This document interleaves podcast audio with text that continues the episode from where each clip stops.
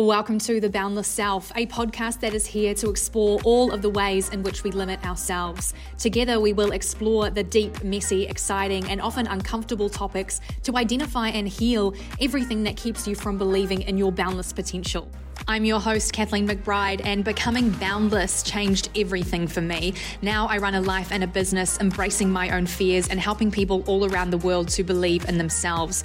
Tune into each episode and join me on your journey of becoming your most boundless self. Hello, my friends, and a very huge welcome back to the Boundless Self podcast. I know it has been quite a while since the last episode, and I am freaking thrilled to be back here and to have you here today with me season two. Season two is going to be big, bold, and beautiful. I have some amazing guests lined up, some podcasts already even recorded. I'm very organized this time around, which is really exciting. I learned a lot from the first round from season one of this podcast, and I cannot wait to make this podcast even bigger, even better, and what's so much more jam packed full of information, of stories, of value, of hilarity, of humor, of relief. I feel like this season two, I want it to be every time you listen, like a giant sigh of relief. Like you've come to a place where you are so safe, you are so understood, you are so heard, where things are normalized that we don't normally speak about, where anxiety, stress, overwhelm, doubt, daddy issues, mummy issues, all these things that we carry shame over, they don't have a place here. This is your safest space. I know it's a cheesy word to say, but that is really what I'm bringing in with season two. I can't wait to dive in. So let's go. I want to start off with a little welcome back and a little life update. My life over the last six months has taken some huge twists and turns, and I honestly cannot believe that it's worked out the way that it has and that I am where I am. I was living in the beautiful Mount Maunganui, which was a place that I had, you know, manifested, put on my vision board. I manifested the most beautiful house right on the beach. I had a great place. I had some really lovely friends. My business was thriving. I was growing. And it got to a point all of a sudden where I became really unsatisfied with where I was. I started feeling incredibly lonely living alone. And a lot of my good friends moved away, and my circles kind of became smaller. My family didn't live there. And I had this just huge, deep, crazy desire for people and for family and to be surrounded by love. I was feeling in myself, I was going through another massive change that we all do from time to time. And I was making some big decisions about my life. And I wanted to be surrounded by love. I didn't want to be on my own. And it was such a crazy process of going, oh my God, this life that I literally put on my vision board. I remember doing it, you know, three, four years ago. I would sit every morning in front of my mirror and I'd visualize this life. I visualized the home that I was calling in, the bedrooms, how it would look, the feel of it, how close it was to the beach, what my life there would look like. It really was my dream life that I tried to create. And two years into it, I was done. It wasn't the dream anymore. And nothing particularly bad happened or anything like that. It was just this overwhelming feeling of I am not meant to be here anymore and I need to go. And I don't know where I'm going. I don't know what I'm doing. It was scary as hell, but I knew that I needed to move. I knew that something needed to change because I was feeling stuck and I was feeling myself within that loneliness, getting caught up in really old, you know, binge eating behaviors and isolating myself and not wanting to share, not wanting to speak. And I was feeling so off and so inauthentic to my true self. And I knew I needed to change. So I made the big, brave, bold decision to close the chapter on my dream life, to end my lease on the most beautiful house I've ever lived in, literally right on the beach. It was a dream that I had that life and that place where I had so many good memories. I made the decision to close that chapter and to go home for six weeks, to go home to my family, to my mum, to spend some quality time around the people that I had felt the most disconnected from. And those six weeks were incredibly challenging, but also so incredibly loving. It was like the sigh of relief of coming home and to reconnect with people. I'm the sort of person that has been overseas or has been in a different part of the country from my family for actually a really long time. And I think it was really important to go back and solidify those connections when I was feeling really disconnected from the people that I loved in my life. And I was feeling this next layer of intensity, this almost death of the highly independent Kathleen, who is, you know, going wherever she wants, going to explore, going and meet new people. And instead, what was coming in was this really beautiful, authentic version of me that just wanted to be close to people that she loved. And it didn't matter where I was, but I needed to be around my people and I needed to listen to my heart. And I did it. I did the scariest things ever. I moved home for six weeks and then I decided to go on the biggest adventure of my life, go to the UK and spend some time with my family there that I've recently gotten to know and connected with.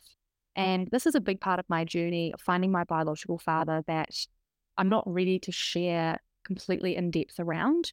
And I'm still working through it. But I do want to share that it did not go according to the plan.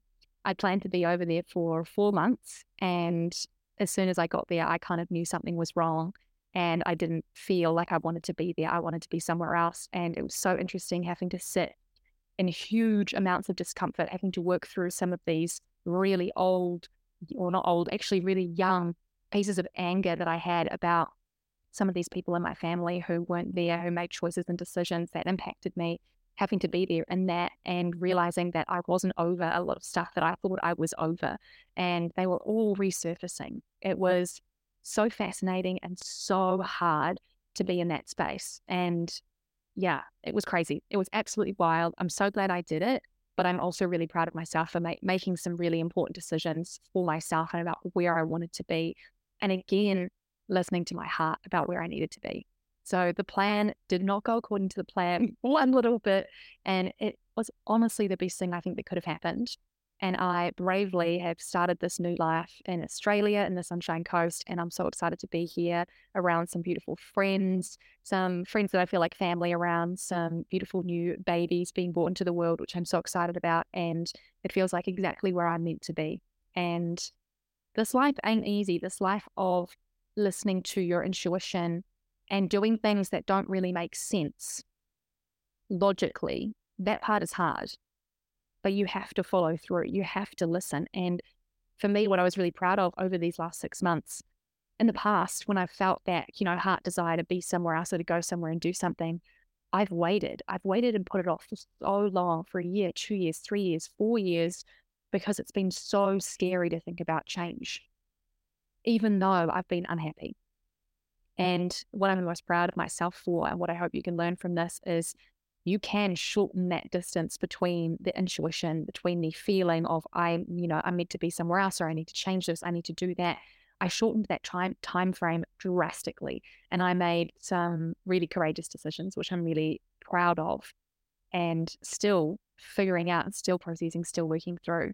And I'm so excited to be here where I am really getting back into my passions, my purpose, and digging into creating a beautiful life and relationships with people that I love, you know, and it's very exciting.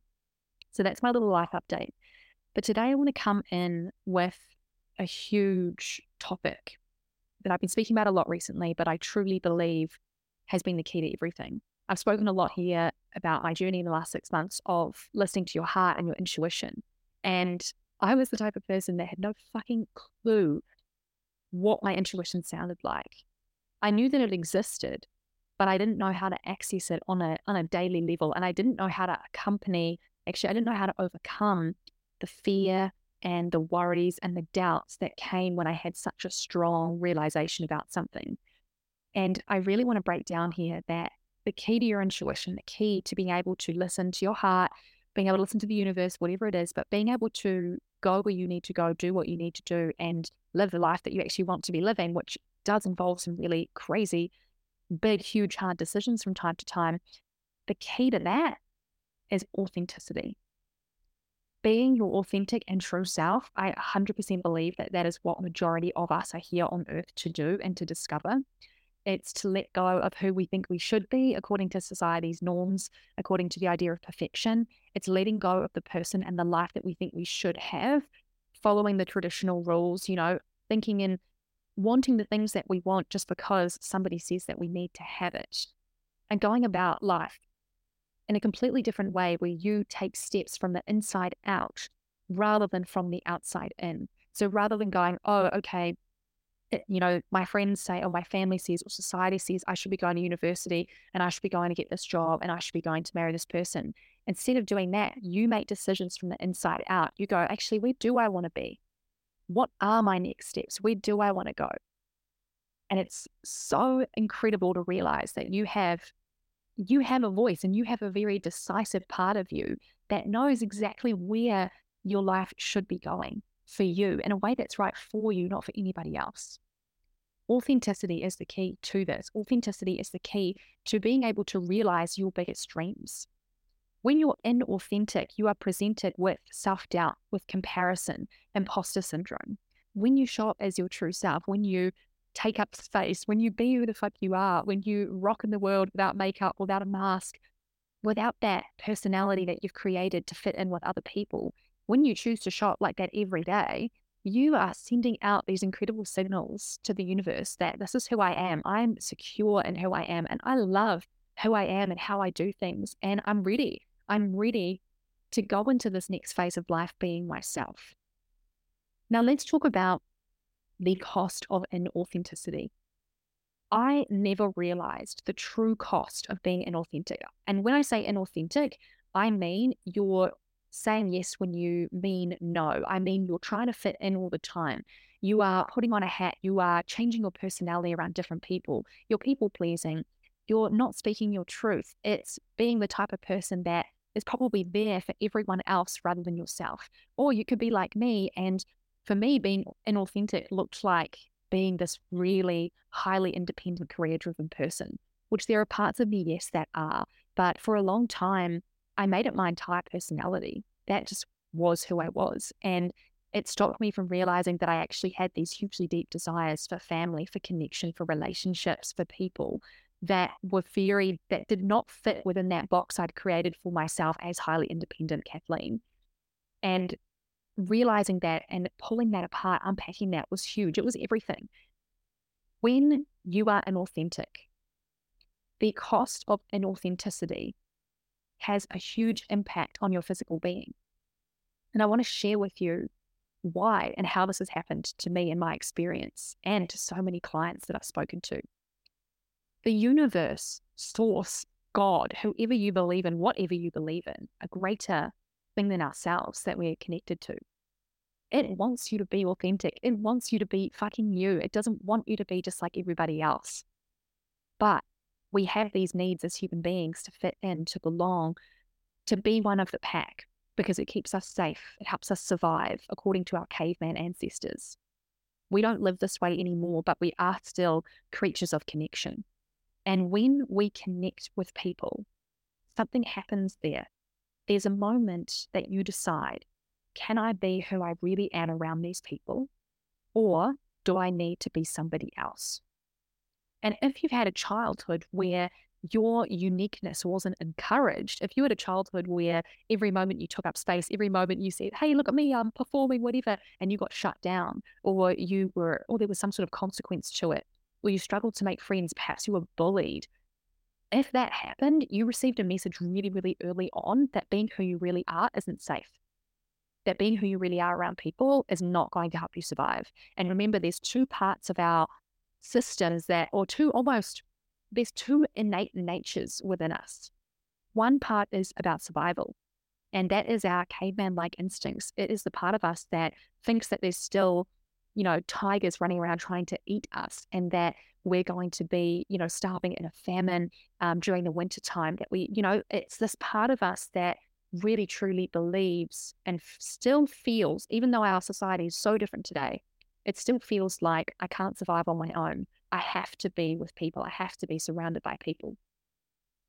Then there's this other part of us that is like, I want to be authentic. And what I'm talking about here, really, these two parts what I'm saying here is we have two strong needs as human being, human beings. One, survival. And survival is often contingent on being part of the crowd, being part of the tribe. And the easiest way to be part of the tribe is to be like everybody else. If you stand out, if you're different, you risk getting kicked out. And if you're kicked out, if you're alone, survival is harder. It's harder to find food, it's harder to keep warm, right? But we are so different now and we have access to so many more people. We are not in these tiny, tiny, tiny little communities anymore where everybody, you know, does the same thing and, you know, your your personality is almost passed down from generation to generation. We live in this big wide world where so much more is available. Then we have this other need, which is authenticity. It's to be our true selves and to be accepted both within ourselves and by other people as our true selves. It's discovery of who we are. And that almost is the more spiritual sense that I want to discover who I am and I want to find my place in the world. We have these two really strong needs that almost start to battle with each other from time to time. And what happens is when that need is for survival, when that need for survival is threatened. And when I say survival, remember the easiest way to survive is to belong, to be part of the tribe, to be like everybody else. That's what your brain thinks. That's what caveman brain, part of you, that's what it thinks. When that need is threatened, you're not going to choose authenticity. You're always going to choose survival because our bodies have such strong instincts within us. We have all these mechanisms. We have the nervous system. We have so many other systems within us that essentially take over our physiology and cause us to go down that road of fitting in with everyone else. That's why you might find yourself, even if you're you're probably on this journey, if you're listening to this podcast, you're probably on the journey of finding yourself, your true self. And you probably know some of this stuff. And yet you still probably find yourself from time to time having a human moment and people pleasing or lying to fit in or doing something that would technically betray your real authentic self. You might find yourself, you know, in a new group of people. And just the other day, actually, I was on a plane ride and there was a person next to me and they were telling me they play for an ice hockey team. And the first thing I said was, Oh my God, I love ice hockey. I have never loved ice hockey less in my life. I have no idea what ice hockey is really about, but yet this part of me was craving this connection with this person so that I could feel like we had some sort of belonging, so I could be part of the crowd when I was on a plane all by myself, feeling so alone and scared on the inside, not on the outside, but on the inside. There are these moments where we are almost forced to choose between authenticity and survival and belonging. And so often we choose, we have almost have to choose because our bodies start to take over, our systems start to take over, like that moment that I shared. We almost have to because of these systems. And I think a part of finding your authenticity is realizing that there are going to be those moments where you are inauthentic, where you lie, where you people please, where you change your opinion based on, you know, if you're in a room full of people that all have one political view. It's very, very hard sometimes to say the opposite opinion, to give a different view when everyone in the room is agreeing with something because we have such a strong instinct to connect, to be with people, to be with the tribe. Part of your authenticity journey is realizing that and realizing that there are going to be moments that that, that happens, but it doesn't mean that you fail that authenticity. Now, the real cost of inauthenticity, if you are showing up in your life as a false version of who you are, if you are going down a career path because mum or dad said that's the path to go down, if you are in relationships that are just you're in them because there's nobody else, so you think there's no one else, you're part of friend groups that you talk about the same old topics that you don't have anything really connecting you with, if you are continuing to show up in this inauthentic way, maybe your version of inauthenticity looks like wearing a face full of makeup every day because you're scared to be who you really are beneath that mask, beneath that layer. Maybe it looks like the clothes you wear. Maybe it looks like the words that you say or how you speak or even how you laugh. I totally have an inauthentic laugh and an authentic laugh. And the authentic laugh is way funnier and a way more of a full body experience than my inauthentic laugh is. My inauthentic laugh is quiet, it's polite, it fits in with people. My authentic laugh is loud and weird and funny, and I love it. But there are moments when I have to, I have to almost choose my inauthentic laugh because there's parts of me that are, are afraid of standing out in these moments. And that's okay. That's what this journey is about. The real cost of inauthenticity can be, and I want to tell you about this journey that I've been on, what's how it's looked and the impact of it, because it's blown my mind. We all know about the mind body connection, right? We know that your body will communicate to you when something's not right. And when you are continually showing up as a false version of you, when you're walking down a path that isn't for you, there's two things that can happen. One, the universe will send you signs, right? It'll try and steer you in a different direction. And these signs can be horrible things that can happen, right? It can be death, it can be disaster, it can be an accident, or it could be simply being offered something new or meeting a new person or not getting the job that you thought you were going to get or a pay cut or, you know, being made redundant, whatever it is. So you can have those external signs, but you can also have internal signs. Your body doesn't want to be a false version of yourself. Being a false version of you, being inauthentic, think about how that feels in the body it doesn't feel like freedom. It doesn't feel like expansion. It feels like contraction. It mm. feels like you're holding a bunch of shit in that you want to let out, especially when it comes to using your voice and speaking your truth and sharing and expressing the real emotions and feelings that you have. When you hold on to this stuff, when you choose to compress yourself, to make yourself smaller in an act of inauthenticity, what happens is the body feels this and it's painful. And we've seen studies where this pain, where repressed emotion can lead to things like cancer, can lead to disease, inflammation, stress in the body. For me, the mind body connection was so strong. And it wasn't just a gentle nudge to say, hey, Kathleen, you're actually going down this road of not being who you really are. My nudges turned into full on slaps, if you will, to get me to pay the fucking attention to the fact that the life I was living and the person I was being and becoming was the furthest thing from who I was. And I was holding onto this, all of this stuff inside my body. And consciously, I didn't realize that until I started doing this work, but my subconscious was just hanging on to a bunch of stuff. And my journey with authenticity was really interesting. I grew up in my kind of late teens, early 20s. I became the party girl. I became the girl. I started drinking way later in life. I was never very popular at school. Um, I always had friends, but I was never super popular. And I went through this, you know, kind of journey when I turned 15 or 16, where I suddenly got pretty. I ended up losing, I can't say it in any other way, but my looks transformed. I went from having, you know, a monobrow and, you know, always having my hair up in a ponytail and having, you know, kind of puppy fat on my body to over the summer growing hips. I was hugely into diet culture back then and was going to the gym, starting to restrict my food. It started really early on for me. I learned how to do my hair. I learned how I actually, when I got my eyebrows done, I started wearing makeup.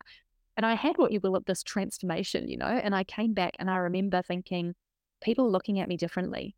People are treating me differently, particularly men. And very soon after that, I got my first boyfriend and things started changing and I felt more, felt more seen. I felt more popular. I felt more approved of. And so instantaneously, all these beliefs were created in me, which is that people love me when I look a certain way. People love me when my body is thin. People love me when I've got makeup on. People love me when my hair's done if I want to feel belonging, if I want to fit in and feel like I'm part of the crowd, I need to look a certain way and I need to act a certain way. And what was interesting then was when I started getting a bit older, I started drinking and going to parties and meeting new people.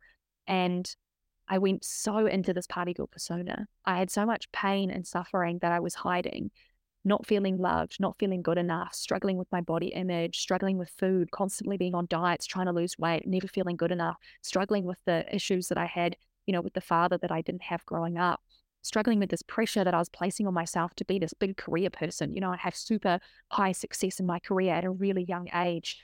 And it was so hard and it was so much pain to carry. And so, of course, going to these parties and being the girl that drank and seeing how much approval and attention I got from males, especially my male friends, that seeing how much attention and approval and almost like encouragement that I got when I was a person that drank, when I was a person that party, when I was a person that went on benders, when I was wild and crazy, seeing the approval and the attention that I got from that led me learn to believe that people will like me if I'm this party girl persona. People like me more. I get more attention. I get more love.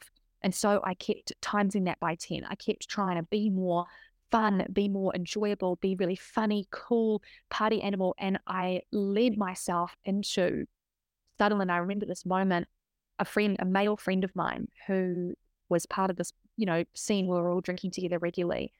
They came up to me one day and they said, Kathleen, you can drink, but you need to change how you're drinking. And I remember being shocked and I had so much shame and embarrassment that this person who but I felt like drank as much as me and party, you know, as much as me, and we were on the same level of sorts. But now, instead of getting approval and motivation and being so cool for drinking, I was having somebody say to me, Hey, like, you, like, something's wrong. Like, we don't, I'm not liking you in this state. And I remember having this absolute meltdown. And it wasn't the first friend that had a conversation with me about my drinking. I had a couple of friends that spoke to me about my drinking and how I was drinking. And it blew, it blew me away. I just completely avoided it. I was like, no, no, no. It didn't make sense because I'd gotten all that information in the past that if I'm drinking, I'm partying, people love me. People motivate me to drink. People encourage me to drink more. People like me more. I'm hooking up with guys. I'm I have more friends. I'm busy every Friday, Saturday night. You know, I've got a social life. And to have that change, my brain just instantly rejected that. And the drinking became such an act of numbing for me. I was numbing all this pain that I was feeling and not feeling good enough. And I was hiding an eating disorder. I wouldn't find this out until many years later that I was actually bulimic during this time of my life. And my brain protected me so much, it stopped me from realizing that this, you know, these acts that I was taking part in were even, was even an eating disorder. And I, I couldn't believe it when I realized what I was doing and when I had that moment where I woke up and went, oh my God, um, what am I doing? What am I doing to myself? I was caught up in that diet culture stage. And this is what I'm talking about how there is such a mind body connection. The drinking and the partying was so inauthentic to me that I developed this active punishment to myself. I developed an eating disorder. And then from that eating disorder, as I continued, I continued to be more unauthentic, even though I was continuing to stop drinking. I was trying, but I still wasn't there yet. I was still people pleasing. I was still be you know, trying to be somebody that I wasn't. I was still, you know, lying to people about who I was and what I liked and what I didn't like to try and fit in or to get a boyfriend or whatever it was. I remember telling uh, someone that I uh, someone that I saw romantically for a while that I loved the sport and I had never loved that sport. Like I literally didn't even know what it was and couldn't even do it. No experience in it, and it came around to bite me in the butt, as you imagine it would. Um, and on this journey, it went from the binge drinking into the eating disorder. And then I developed chronic IBS, irritable bowel syndrome. And this was my body's, I think, really last ditch attempt to get me to look at one, what I was doing to myself and what, what how I was showing up in life. And when I mean chronic IBS, I mean that I literally couldn't control my bowels. It's like it was crazy. Every and I was about a period of about two years where everything was setting me off. I was so petrified of food. I isolated myself. I I didn't want to have sex with my partner. I was so insecure and embarrassed that my body was experiencing all these gut issues, which are frankly sometimes really embarrassing to deal with. And it was horrific. It was absolutely horrific. My body was signaling to me, Kathleen, something is wrong. We're holding all this shit in. We are not in relationships that are serving us. You aren't being who you are. You need to do something about it. And this is when I've shared a lot online recently how authenticity is truly what I believe helped me heal both my issues with drinking, my eating disorder, and my irritable bowel syndrome, which is so much better than it was, which I'm so grateful for. And it's given me my life back. But this journey has been about learning to be my authentic self and realizing that there is a cost when you hold back your truth. There is a cost to yourself when you decide to be someone other than who you are, when you try and be like somebody else because you think they're so cool and they're so great, when you try and mimic them, when you try and be like them, there's a part of you that is dying inside. And I truly believe it's your inner child. It's this young part of you that is so vulnerable. Your inner child is the part of you that is so fucking vulnerable. They are the part of you that has true needs. You know, they need love and attention and acceptance and kindness and compassion in order to survive as a child, right? Children need many things. They need support. And your inner child, I actually really believe it represents your most authentic self. And when I think back to the version of me as a child, I laugh because I was this really outgoing version of myself. I was, I craved having the spotlight on me. I loved to sing and dance and perform. But over time, especially in my um, early teens, as many young women go through, and also we moved countries and you know, at a at a young age and I had my home kind of changed multiple times and my sense of security was gone, I became this really shy, quiet version of myself. And then as I got into the drinking, I became that was my my vessel to let it out, you know, and to try and think, oh yeah, I'm totally being like myself again. But it was in all the wrong ways, you know. And so when I talk about that mind body connection and the cost of inauthenticity, I do truly believe there's such a link between physical symptoms and your level of authenticity in your life.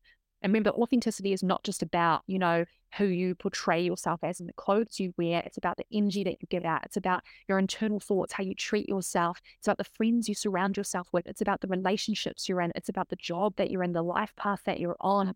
It's about how you live your life.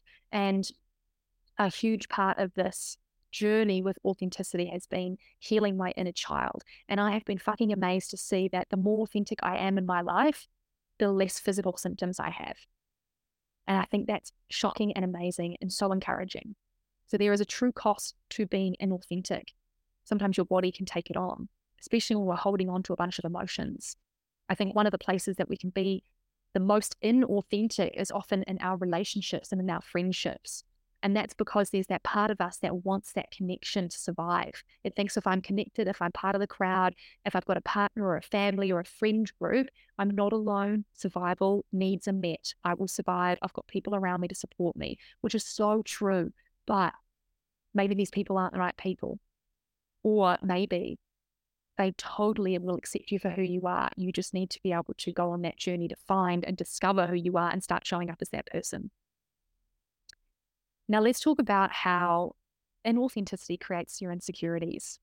Insecurities is such a fascination of mine because we all have these deep insecurities about us. We all have these things about us that, you know, the more I talk to people, the more I realize that everybody is just this ball of insecurity that is walking around with all these little fears about, you know, how they look, what their hair's doing, their skin, their body, how they speak, how they laugh, um, their job, how much money they have, how, you know, how they appear on social media. We all have huge, massive insecurities. And it's part of being a human, obviously, because we're flawed, we're not perfect, we're going to have insecurities. But it becomes such a problem when these insecurities control your life, when you have a deep, heartfelt desire to create a business on social media and your insecurities stop you from actually being able to show up at all on social media. It is a problem when you have a desire for a different kind of relationship and yet your insecurities tell you, I'm only worthy of this relationship rather than something that I actually is going to bring me joy and happiness. Inauthenticity creates insecurity when we have created these insecurities, if you look back at it, the moment this insecurity was created, the moment that you know you had you felt oh I'm not you know my shoulders look weird or um this or that, the moment that that insecurity was created was a moment where you were being inauthentic to yourself. It was a hit at you are not good enough as you are. You need to change. And I I believe that our authentic selves, one of the greatest things about each of our authentic selves that we all have in common, is that they feel good enough just as they are. They were born worthy, just like you were. They, your authentic self is this part of you that is simply good enough. They don't need to change anything about themselves. And I think this is where it almost gets confusing where you go on this journey of becoming your best self, right? Which is a really, which is a really big word that's potent in the self-development and the self-growth industry. Is becoming the best version of you. Your authentic self is who you are at your core. And when becoming that best version of you is you changing and fixing things. That can create insecurity within itself. And insecurity of what we know stops you from being able to achieve your dreams, from being able to blow up your business, from being able to ask for the pay rise, from being able to ask that person out or have those fulfilling relationships or parent in the way that you want to parent or wear the clothes that you want to wear. Insecurity does that. And I believe that authenticity and vulnerability heal those insecurities. And I want to tell this amazing story of one of the deepest insecurities that controlled me for so long and had such a huge impact on my life. And it's really, it's quite funny actually. So in my early 20s, I lived in Canada for a few years and I worked at a camp at um, like a kids camp, outdoor education center. And it was a great place. But obviously, this place was a camp, right? Like you didn't have, you know, your room with all your makeup and, you know, you didn't have your own shower. It was a camp, right? You were known to be, you were going to be roughing it. I was literally living in like a wooden shed in the woods that had animals crawling into it at night. I look back and go, how the hell did I survive that? But I did. I was literally living in this wooden shed. And every morning, the bathroom was a couple minutes walk away. And every morning, I'd wake up, I'd take my makeup bag, and I would run to the bathrooms, hoping no one would see me without my makeup and I'd run to this bathroom and I'd, you know, spend 10, 15 minutes, you know, getting myself ready for the day. And I was, again, working at a camp, an outdoor ed center. I was living in the middle of nowhere. And every single day, I put on a full face of makeup. I put on foundation. I put on eyeshadow. I often put on eyeliner, mascara. It blows me away that that was what I did every single morning. And one of the funniest moments that has created, I've, I've always from a young age had body image insecurities. I've always felt like I'm not good enough in my body. I need to look different. I need to be prettier. I need to be this. I need to be that, as many of us do. So makeup was my savior. Makeup made me look better. It made me look like a better version of myself. So of course I was going to use it. Little did I realize that every day I'm painting on a freaking mask that's masking who I really am. And I was using the makeup to show up as someone who wasn't me, right? I was using the makeup to be confident when all I wanted was to be confident within myself. And one morning, um, I was on a slightly later shift, so I woke up later. And one morning, when it was it was quite early on into being there, maybe a month or two into being there at this camp, so it's still kind of fresh. And I was walking to this bathroom. I was doing my kind of scuffle. I had my hood up and everything because I tried to do that so no one would see my face without makeup because I was so petrified of it. And one of my friends came up to me, a guy friend, and he he looked at me at my face. And these are people that have never seen me without makeup because I was so so like petrified of it. He looked at me. He goes, "Are you sick?" And I broke. My heart felt like it was both shattering into a million pieces and like the embar- levels of embarrassment. My heart was pounding. I was like, oh my God, I need to run. I need to get out of here. Oh my God, oh my God, oh my God. And in that moment, in that moment, I chose to say, and this is so, I just, I look back on it with so much love. In that moment, I chose, even though I wasn't sick, not sick at all, had a great sleep, I choose to say, yeah, I'm feeling really, really bad. And um, I'm just going to run to the bathroom. And I ended up proceeding to like take the morning off work and, and put on this kind of fake fake thing that I was sick for the morning because somebody had seen my face without makeup and said, "Oh my god, you are you sick?" And he was like, "Oh yeah, I can really see it in your face. Your skin looks disgusting." Seen all these things, and I was like, "Oh my god!" I ran to the bathroom, I cried my eyes out, and I was like, "That was awful." And you can see how that moment really solidified that insecurity in me that I'm ugly without makeup, that people are disgusted by me, by my natural, authentic self. People are disgusted by me. I need to put on this mask. I need to be someone other than myself in order to be loved and approved of by people. And it's a moment that I look back on where I go, wow, that really was a turning point for me where I took that to a whole, I was already really insecure and wore makeup every day. I took it to a whole other level. You know, I started doing makeup in my room, in the shed, like with this tiny little mirror. And I, again, I made sure that nobody would see me. And it was awful. It was so awful and so terrifying to be constantly afraid of people seeing what my face actually looked like. And I was piling on so much makeup in this space. And one of the most freeing things, like I'm a huge fan of makeup. I think it's amazing. I think it's art. However, I was not using it as art. I was using it to not even just cover up certain insecurities, I was using it to create a whole new persona that I thought was worthy of love. And this persona was, you know, the girl that always had great makeup. She was the party girl. She was super fun. It was that really inauthentic version of myself that just felt so not good enough that she literally had to paint herself a mask every single day, paste it on her face, and put on this persona that I was this person, that I was happy and chill and cool all the time, and that I didn't have any emotions, and that nothing upset me, and that guys could walk all over me and I'd be so fine with it, you know, I didn't create any drama. Um, I was that girl.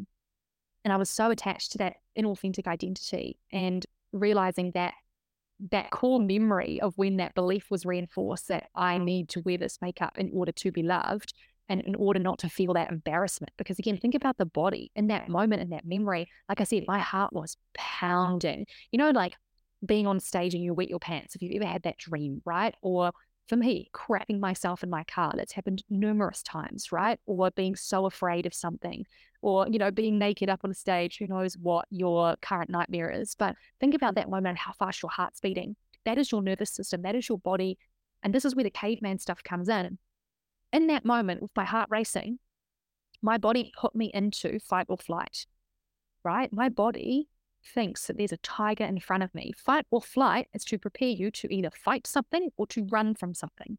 It was literally designed to help protect us from things that no longer impact us in our daily life within our society. But yeah, presented in this memory with this guy who was saying, Oh my God, are you sick? You look terrible right now.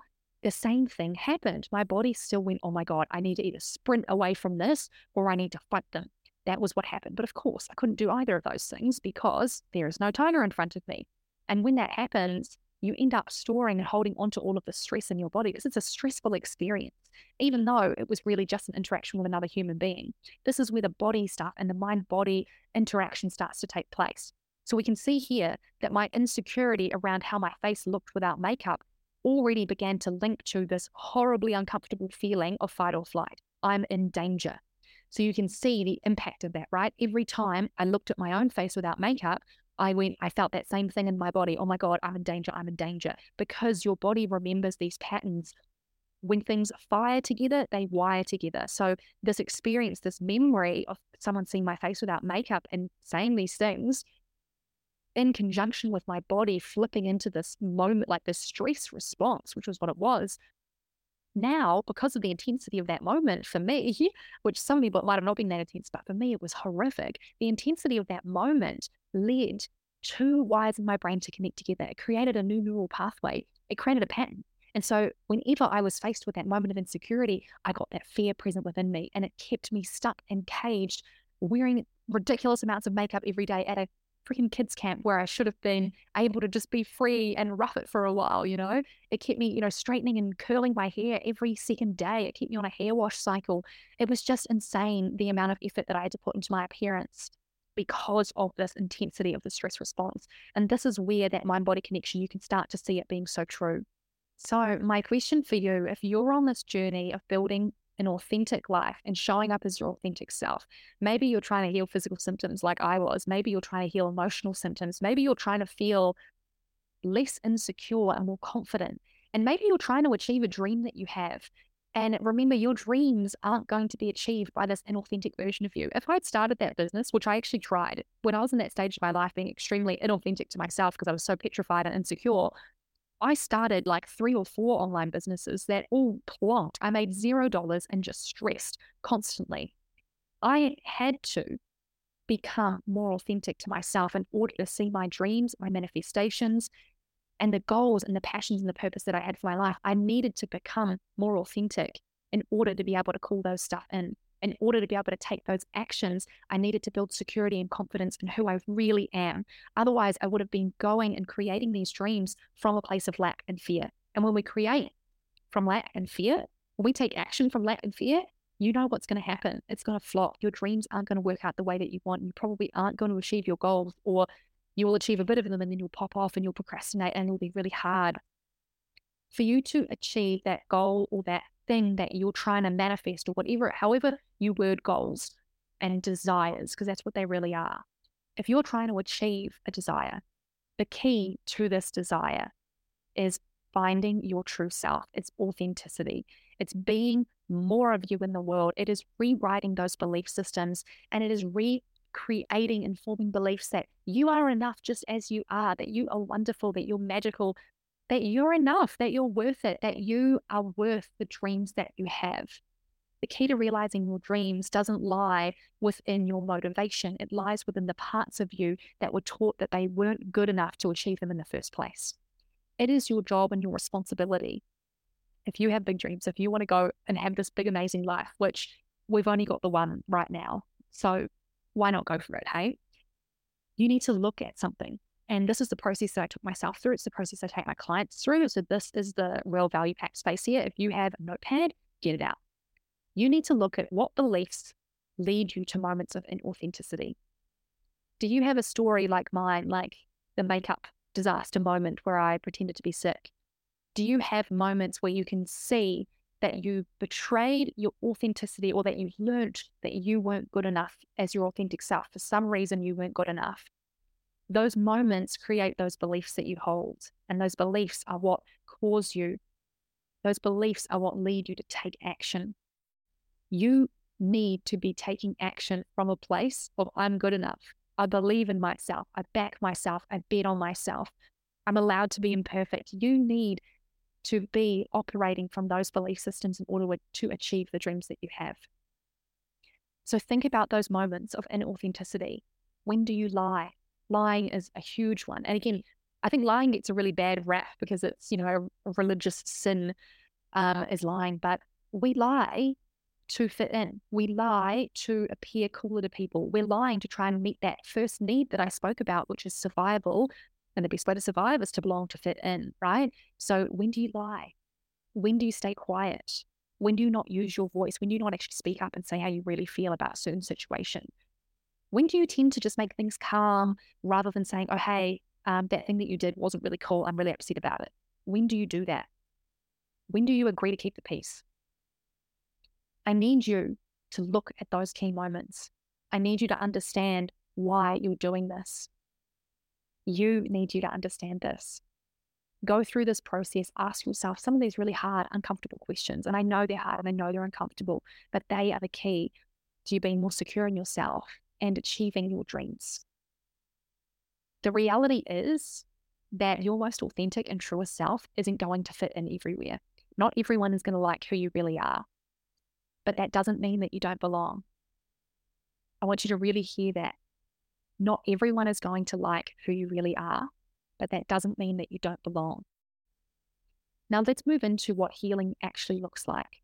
If you are on this journey of becoming your most authentic self and you have dreams and goals that you're working towards. So, do you see that link I'm really clearly making in this episode today, which is authenticity is the key to realizing your dreams, your goals, your passions, your desires, and your purpose. It's the fastest road to get there is authenticity. Because when you show up as your true self, not only energetically are you putting out to the universe amazing things and you're on this amazing vibrational plane, and you're at peace with who you are.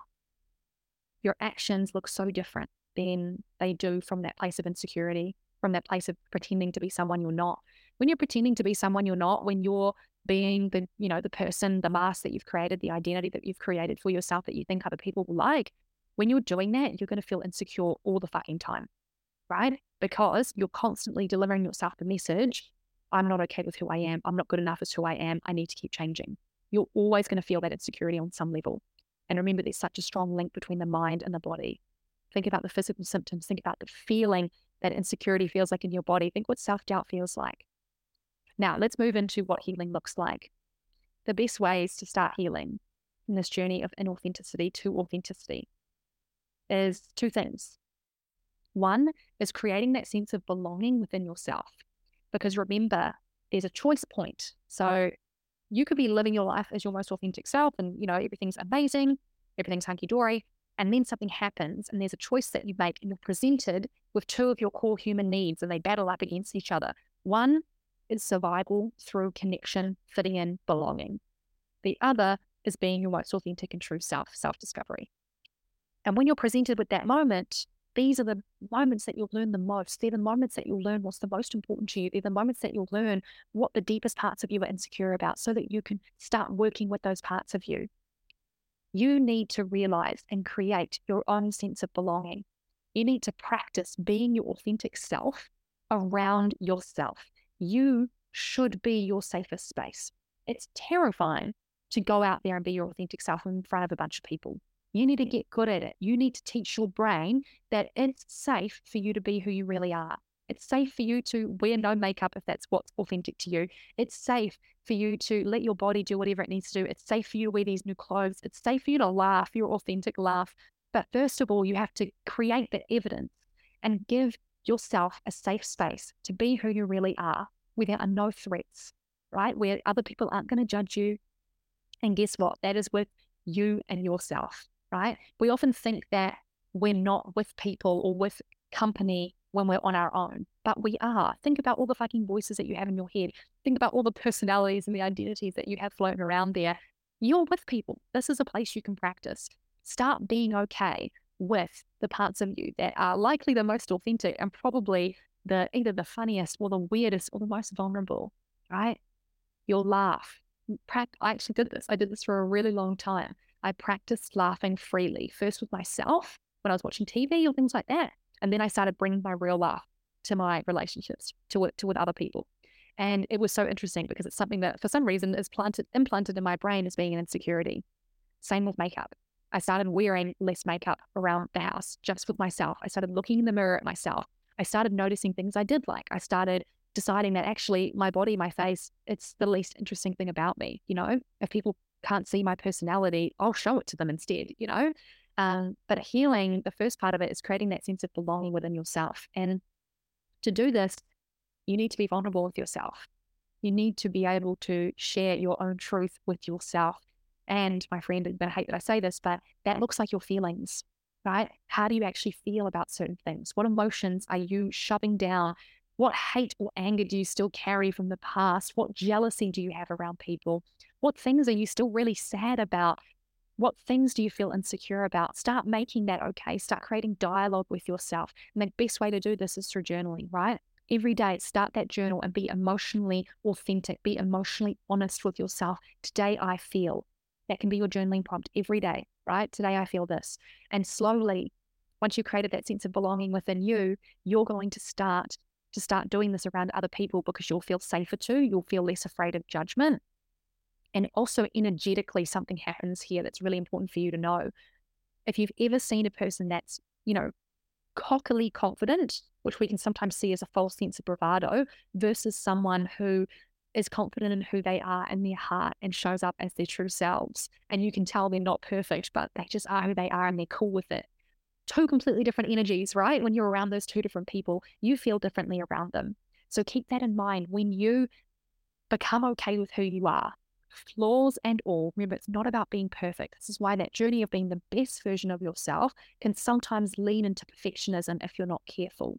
We are human, we are flawed, we have emotions that aren't going to be the best emotions to have, but you can create a place of acceptance within that. And you can trust yourself that even when you do make mistakes, you'll know how to repair from it. Even if you say the wrong thing, even if you have an argument with a friend and you didn't show up the way that you wanted to, you'll have trust in yourself that you can go back and repair those situations rather than just avoiding them forever like you might have done in the past.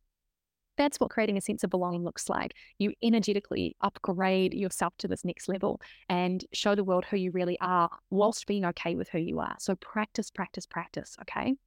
And the second thing that's so important in healing insecurity and becoming more of your authentic self is vulnerability your insecurities aim to disconnect you from people. They aim to create division, to divide you and say, you're over here on your own and other people are over here. You're in danger by yourself. Nobody understands you, right? And that then leads us to try and be like everyone else, to try and get back to the tribe and be welcomed and belong with them and, you know, look like them most recently I've had such an urge to do fluffy brows, to get my brows laminated. Never had them done in my life, but I'm feeling this urge because I'm seeing it everywhere. I want to be like the cool people on Instagram. And who knows, maybe one day I will get them done. But I know that a part of that is coming from that desire to be and belong in this crowd of people I'm putting up on a pedestal on Instagram with fluffy brows. So insecurity is healed through vulnerability. Be vulnerable about your insecurities first again, practice with yourself. I'd love you. Actually, no, no, I'd love you. I'm going to just give you the task. I'm giving you homework from this podcast. And again, you might not like it, but if you're taking your dreams and your goals seriously and your journey, this is what you're going to do. Write down three things that you're insecure about right now. Write them down. It could be to do with looks, the stage of life you're in, how many friends you have, whatever it is. Write that down. Be vulnerable with yourself. We are all insecure about things. Now, my next challenge to you is one, can you speak kindly to yourself about these insecurities? Can you comfort yourself like you would a friend and say it's okay? Two, can you have a conversation with a friend, a family member, a partner, whoever it is, about one of these insecurities? Can you say the words to them? Gosh, I'm feeling so insecure about XYZ right now. Make sure to choose a really safe and accepting space. And if you want to, please DM me on Instagram or send me a voice note. I'm at kathleen.mindsetcoach. I'd love to hear your insecurities. We can talk about all of mine too, because we all have them. Let's stop pretending that we don't. But be vulnerable with someone about them. When you speak these fears, these insecurities out loud, you free yourself of the power and the weight of them. So much of our internal pain and suffering and that feeling of not feeling good enough, procrastination, people pleasing, all that pain, even physical symptoms, is caused simply from not speaking stuff that needs to be spoken about. It's from holding all this shit in. You're human. You're going to be insecure from time to time. You probably have a big, long list of insecurities. And when you realize that other people also have that list, you will be shocked. You will be shocked and in awe and realize, okay, it doesn't really matter. Most recently, I did this with a friend of mine, and it just so reminded me how freeing and important it is to say, God, I'm feeling so insecure about this right now. Can you listen to me for a moment? Can you give me some comfort? Can I just let this out? Don't hold it in anymore. And this is such an authentic expression of you and who you are. Stop pretending that the best version of you is going to be a, a version that doesn't have self doubt, that doesn't have insecurity, that doesn't not feel confident from time to time. Stop pretending that you need to be that person because that person that has no insecurity, that's a that's a perfect version of humanity. That's a perfect human. And we are not perfect humans. Humans in itself are flawed. That is the curse of humanity. And it's time we embrace it through vulnerability, lean into that uncomfortable moment, and you can do this. If you're in a place where you are desperately trying to work towards a dream, a goal, a passion, a desire, a purpose, if you can see and feel this version of you that you know is meant to be unleashed into the world, if you can see and feel that, and you're coming up against challenges and blocks, you find yourself playing small, you find yourself not posting on socials, you find yourself not going out, you find yourself isolating, you find yourself continuing around in these same endless loops and patterns, not going out on the date, not meeting up with new friends, and staying in that space, even though you know that these are the things that you need to do to create your dreams, if you find yourself in that space and you want support and guidance in a step by step, tangible way with community, with love, with support to really get to your next level, to really understand yourself at such a deep level, a safe space to practice this vulnerability, join Magnify. I've just launched it today. I'm sharing this episode in a few days' time. So the early bird rate will still be out, but Magnify its third round, which is a program to help you remember who the fuck you are and take steps towards your passions and purpose by using who you actually are to get you there. It's a deeply healing program along with the mindset component of building the mindset to be able to grow and change and get out your comfort zone and do those scary things because there's tricks and tips and tools that are going to help you do that. But there's also a bunch of healing that needs done around these parts of you that don't feel good enough. If you've been doing this work on your own, or maybe you've kind of tapped into it before, but you don't really know where you are, you feel stuck, you're change like maybe you're like me you're in the stage of life where you're changing and growing and you know it's pretty wild and you want to leap into this new version of you that's actually the oldest version of you your authentic self and bring that into the world come and join us inside magnify it is the third round of this incredible program. It's a I've extended it now to a five week program. We have four weekly coaching calls, which will be doing so much beautiful stuff inside. You also have one one to one call with me, as well as course and workshop access. It's an incredible program. And right now, the early bird rate, it's 700 Australian dollars pay in full, or there's two payment plans available, but you can join from, I think it's 53 a week Australian dollars um, over 14 weeks. And the early bird rate finishes on Friday. So that is this Friday. My calendar's just loading. That is this Friday, the 8th of September. So this Friday, 8th of September, early bird closes and then we shift into normal enrollment. So if you want to save money, if you want to sign up and get that early bird spot, I'm going to put all the links in the show notes. You'll see all the information on my Instagram and social media pages. I can't wait to begin. We start on the 18th of September. If you have questions, fire away. The quickest way to get through to me is via Instagram. Um, or if you're not able to get through there, send me an email, which all the details will be in here and the link in, in the show notes. We have a really exciting season coming forward for season two. And next week we have so every Wednesday the episodes will be released. Next Wednesday we have an incredible episode with a super special guest, um, Sarah Simpson. It's going to be an incredible episode on all our body image insecurities and building confidence in who you are. And a big chat about diet culture because you know I love a chat about diet culture. So if you've enjoyed this episode, if you have resonated, if you've been like, fuck yes, Kathleen, I am doing the exercises, I'm making the notes, I'm writing down my insecurities, I'm realizing that the authentic version of me is the version of me that's going to achieve my dreams. And here is what I'm going to do to start doing that. If you've loved this episode and gotten so much value from it, um, please share it. Please share it far and wide. Please share it to your stories on social media. It is sharing stories on socials is the quickest way to help me grow this show um, and to help people come into my world of this podcast and becoming boundless share it on social media. Make sure you tag me at kathleen.mindsetcoach and I will send you a little gift to say thank you. Thank you so much for listening. Make sure to hit subscribe. Share it with a friend who needs it. Share it with someone who's got a dream and they're struggling with it. Share it with someone who also has that same insecurity with makeup and they need to hear that there's another way. Share it far and wide. I thank you so much for listening. And I can't believe season two is here. Remember, you are loved, worthy, whole, You're enough just as you are, and authenticity is the way to go. See you soon.